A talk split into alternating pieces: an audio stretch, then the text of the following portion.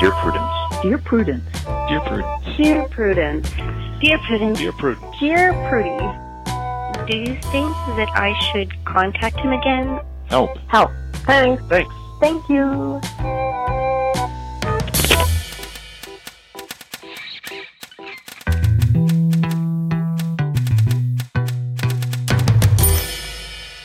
Hello, and welcome to another mini episode of Dear Prudence. I'm your host, Danny M. Lavery, and this show is for you, our Plus subscribers. Our guest this week is Krystal Farmer, who works in publishing and lives in Oakland. And now, here's our first letter.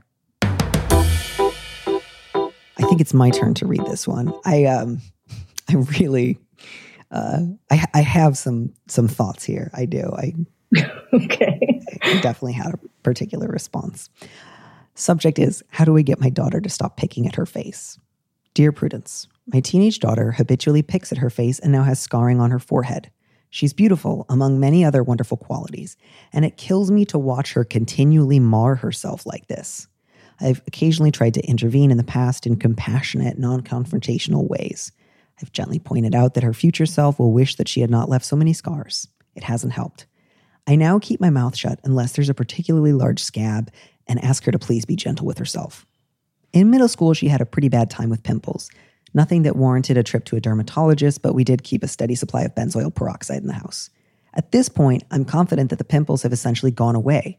I feel like if she could just quit picking for a month or two, she'd see that her skin was actually fine and it would give her scars a chance to fade. I realize this is a choice that she has to make, but God, I'd do anything to get her to lay off herself for a while. When her pimples were really bad in middle school, she had other issues with her appearance, and that made her feel like a real ugly duckling. That's also when her father and I divorced. She saw a counselor she liked for a few years, but that counselor eventually left the field. My daughter has friends, does well in school, and has plenty of hobbies. She seems to be coping with the pandemic pretty well. But she also plays things close to the vest sometimes, so she may be more stressed out than I can see. I worry that any way I try to bring this up will only make it worse. I sometimes think about trying bribery, like leave your skin alone for a month and I'll buy you some big ticket item. But she's not really materialistic, and I'm fearful that it will manifest in some other, even more unhealthy way. It just breaks my heart, and I wish I could prevent it from getting worse. Any suggestions? oh boy. Um, yeah, so my response here at first was like, I get that you're worried for your daughter, but I also wish you wouldn't say things like, she's so beautiful. I wish she wouldn't mar herself. Because sometimes yeah, it's so rough. tell me if this jumped out at you too like there are ways that mothers can like identify with teenage kids in a way that feels like so much pressure like when when you were born you were so perfect and like it it it hurts me as your mom when you do anything that's not like perfectly self-accepting and self-loving and it can just feel like it can feel like too much does that make any sense No, it does. And I think also too it sort of goes hand in hand with like all of the pressure that girls, you know, at this age are feeling to be perfect in other ways. Um so, you know, like you're saying the per- the pressure to like be physically attractive and, you know, have the right clothes and friends and whatever like that's pressure but then also that that can also be pressure that's coming from other places but then you go home and you feel this other pressure coming from your parents or, or your parent um, that's saying like oh you were so perfect and i want you to continue being perfect. And that can be hard to deal with as well. So yeah i totally get what you're saying about like it's rough because from the parents point of view they don't want their child to sort of encounter any you know more difficulty than absolutely is necessary in life which ideally from a parent's perspective would be like zero. So i understand her being like i don't want her to make her life more difficult. But also the flip side to that is what makes you assume that your daughter cares that much about being quote unquote beautiful and you know what makes you think that her life will be more difficult if she's not you know um, right I mean, we generally know that like that's true, but it, it's it, there's a difference between how you feel about yourself and how society views you. And this girl might feel fine about herself. Like it's not really clear how she does because it seems like the mother and the daughter don't really talk about these things um, as deeply as they maybe should or could. Um, yeah, I mean, I feel lots of ways about this, but ultimately, I think that the pressure to be perfect, which in this case means be beautiful, um, you know, and pristine skin, um, which is one part of being beautiful, is it's really it can be really damaging. I think in a different way the mother's not really considering. Right, and that's not to say that like the mother's bad for being concerned about this. I totally get her concern. I just I would say if you get into an emotional place of like, it kills me to see this, she's marring herself. I tell her that in the future, she's going to feel the way I do about this. That is too much pressure. Yes. And that, if those are feelings that keep coming up for you, you got to put them in a journal, talk to another friend who's not related to you, talk to a therapist. That's too much pressure to bring to your kid. And what is basically like having like acne scarring on your forehead yeah, it can be painful. Yes, it's not necessarily good for her. Yes, it could be a sign that there's like something going on with her emotionally. All of that's totally fair game, but it's also like she's not ruining herself. You know, she's not marred. She's not like a statue someone just took like a, a chisel to and broke the nose off of. Um, it's it's it's within the realm of like life is difficult and sometimes people pick at their face or they pull at their hair and like that can also become compulsive and unhealthy and, right. and I don't want to say just like no big deal, don't have any feelings about it, but it's um it, it's it's if your dream is like this pristine, untouched child who never has like any difficulties or like never picks at anything, you're you're putting too much pressure on your kid. So, it, like, really, what's weird is then like you say this has never warranted a trip to the dermatologist, but then you go on to describe like a, a lot of things that I think a dermatologist would be great at addressing, and I think basically my two pieces of advice here are one, like back off some of the emotional rhetoric. Don't tell her what you think she's going to feel in the future, but do float the possibility of going to a dermatologist. Yeah. And I, too, like on top of the dermatology, like there's a mention that she saw a counselor and the counselor left, but there isn't really a mention of whether or not the daughter was okay with that and whether she maybe felt like she wanted to continue because like you were saying you know everyone you know has ticks and bad habits and whatnot but sometimes they can be more than that and they can be compulsive and maybe their daughter might want to talk to someone about that if that is something she you know actually is experiencing. But that's not really something that it seems like the mother is interested in working on, which I think, yeah. uh, along with the dermatology aspect, is probably a really good option. And also just like talking to your daughter, like, how how are you feeling about this? Do you do this because whatever reason? Like, do you want to talk to me about it? Do you want to talk to someone else about it? Um, you know, how how generally are you feeling? Which I think would go a long way to sort of explaining how the mother should feel about it. Yeah. Um, but that doesn't seem to be something that they're really doing. And I think that would be so, so, so helpful, um, especially because it seems like her daughter's pretty well adjusted in other ways. Um, I think just talking to each other and then finding out, you know, does she want to talk to someone about this? Um, and yeah. you know, maybe taking her to the dermatologist if you know she would like to do that is is yeah. it seems like a simple solution to me. Yeah, I would I would basically say I, I think you should readjust your goal. Like your goal right now is get her to feel about this the same way that I do and get like and a corollary to that is like hopefully get her to stop. And I think your new goal should be letting your daughter know that you want her to talk to a doctor about like harm reduction and best practices so that she knows how to pick at her face safely. Like you want her to get that information. And to that end, you want to take her to the dermatologist. I think you should not sit in with her at the dermatologist. I get why you would want to, but this isn't about like getting a doctor to tell her what you've been saying, but with more authority. The goal is for her to be able to speak honestly and confidentially with a medical professional who knows about skin um, and to say, like, here's what I do. And for the dermatologist to be able to say, like, okay, that's maybe not ideal this would be better if you're not up to doing that. You know here's a way that you could reduce the possibility of like getting bacteria um, on it or or leading to like further scarring. And then beyond that you know you can also encourage her like hey i know you saw a therapist for a few years and it helped. If you would ever like to again um, i will make that happen. But but basically say i think i think i've been putting too much pressure on you about this you know obviously that my my dream for you is that you don't feel like you have to pick at your face but i also don't want to turn it into this like alluring forbidden activity or to put too much pressure on you about how i think you'll feel in the future. I, am sorry that i've done that in the past and i'm going to back off now. Um, i think those two things at the same time might feel a little contradictory. Like, on the one hand, I'm going to stop pressuring you, but on the other hand, I'd like you to go to the dermatologist. But you can really frame that as just like, I want you to get good, up to date information. And I want you to be able to talk to a doctor in case it's part of like a more compulsive habit that you would like help with. And then beyond that, you know, let me know.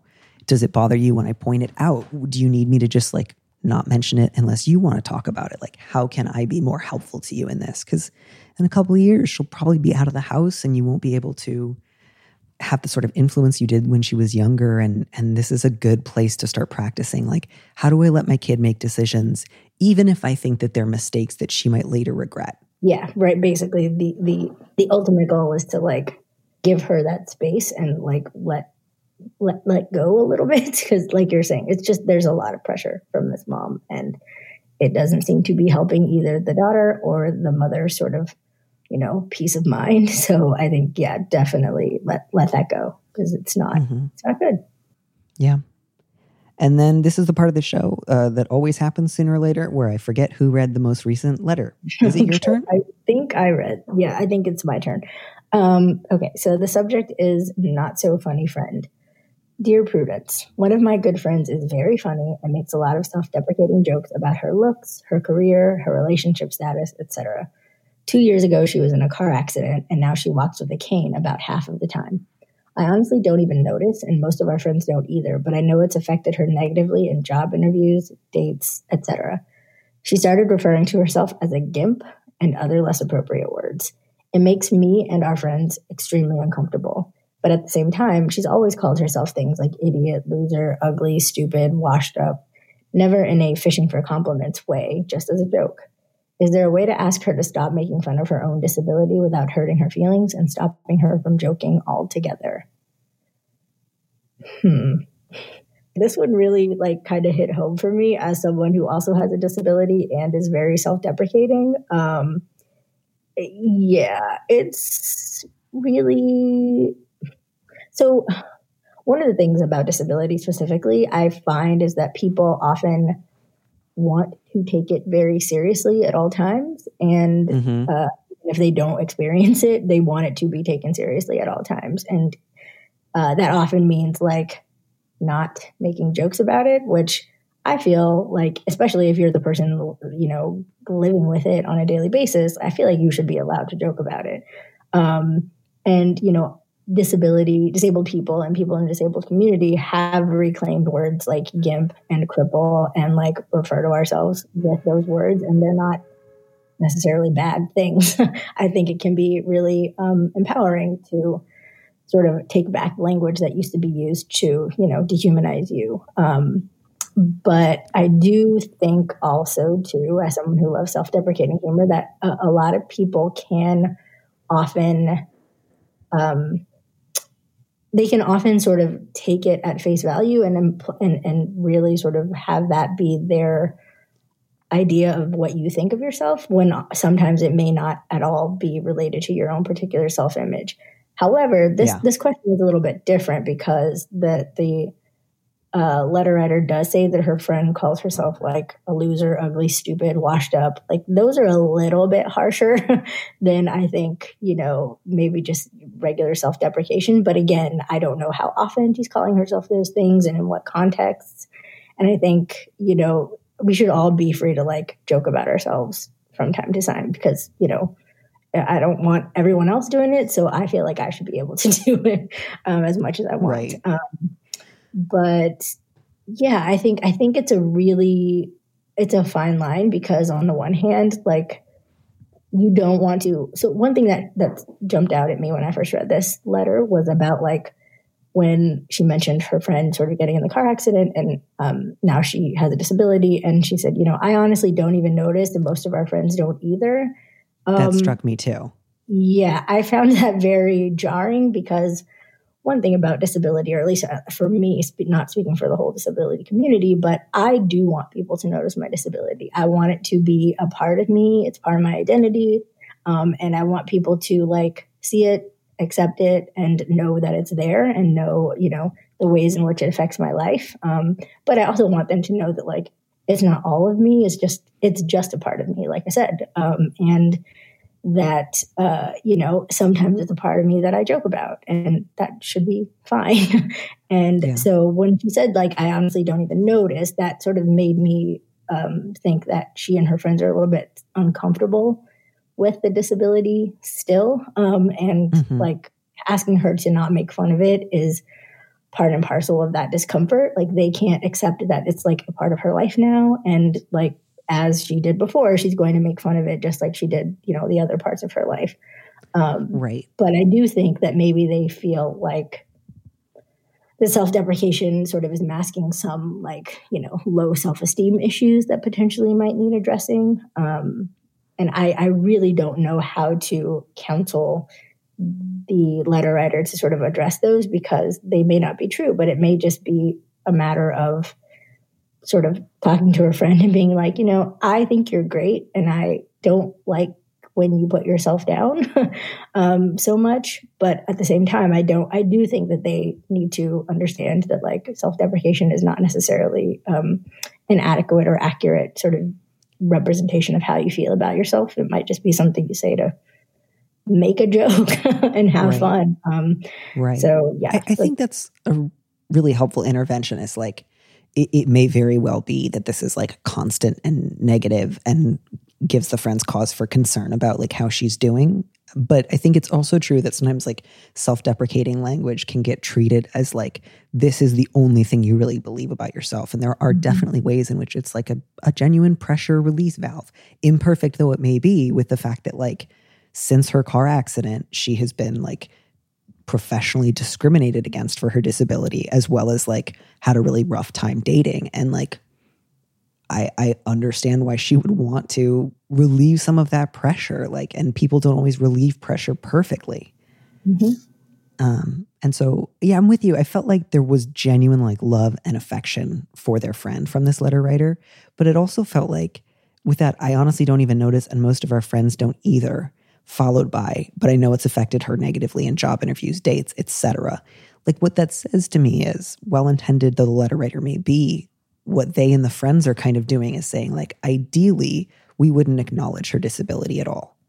And it has, in fact, like people's negative reactions to her disability, like ableism, has made her life really difficult in the last two years. And she wants to talk about it. Right. So, on that level, I think you you should and you should kind of let her talk about it when she needs to. I don't think you should say like don't use such and such words because they make me uncomfortable.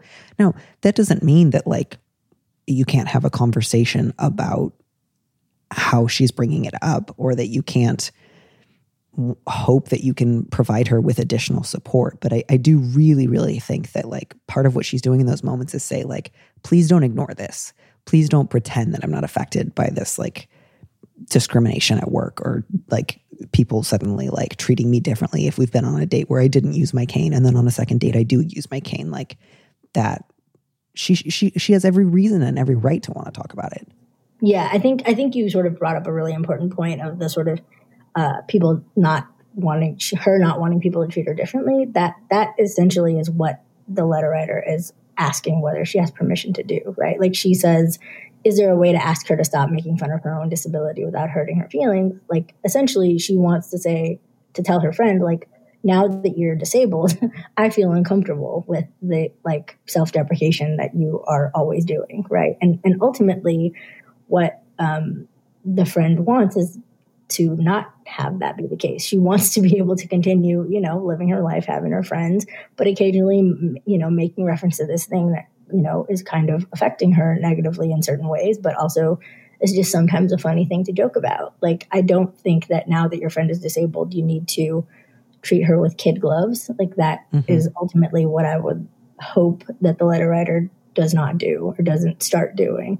um, yeah. because you know she she doesn't her friend doesn't need that because I'm sure she's getting that in many other places in her life that she doesn't want and you know the last thing you want is for your friends to sort of not see you as the person that you actually are or that you feel yeah. like you are. Um, so yeah I think ultimately if she thinks it's a more serious issue I think it's worth having a conversation with her friend and being like you know how are you generally feeling? Like we're concerned about you. But if it's just because she has a disability now and they feel uncomfortable with her like referencing it, I don't think it's okay to sort of say like don't talk about that around us or with us because I'm uncomfortable with it. Like that's that's not okay. You that's part of her. That's part of who she is now, and you sort of have to accept it um, in whatever way uh, you do that, and and and in whatever way makes your like friendship still possible, because it seems like it's important both of them. So.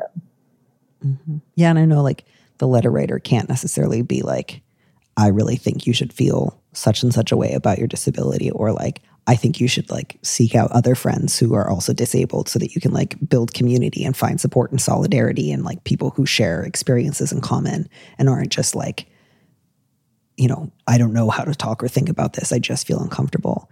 I, I do hope that for the letter writer's friend. Like, I don't know if she has any other friends who are disabled, but I do hope that she's able to like oh, how do you say this without saying the word plugged in? Because I just associate that so much with like evangelical cheesiness, but like can find like, you know, like can can kind of move into like she doesn't have to become an activist if she doesn't want to, but to like find some support or community or solidarity with people who like have disabilities, who use canes, who have been in car accidents, like anywhere along that spectrum. So she's not the only person in her life who she knows going through this.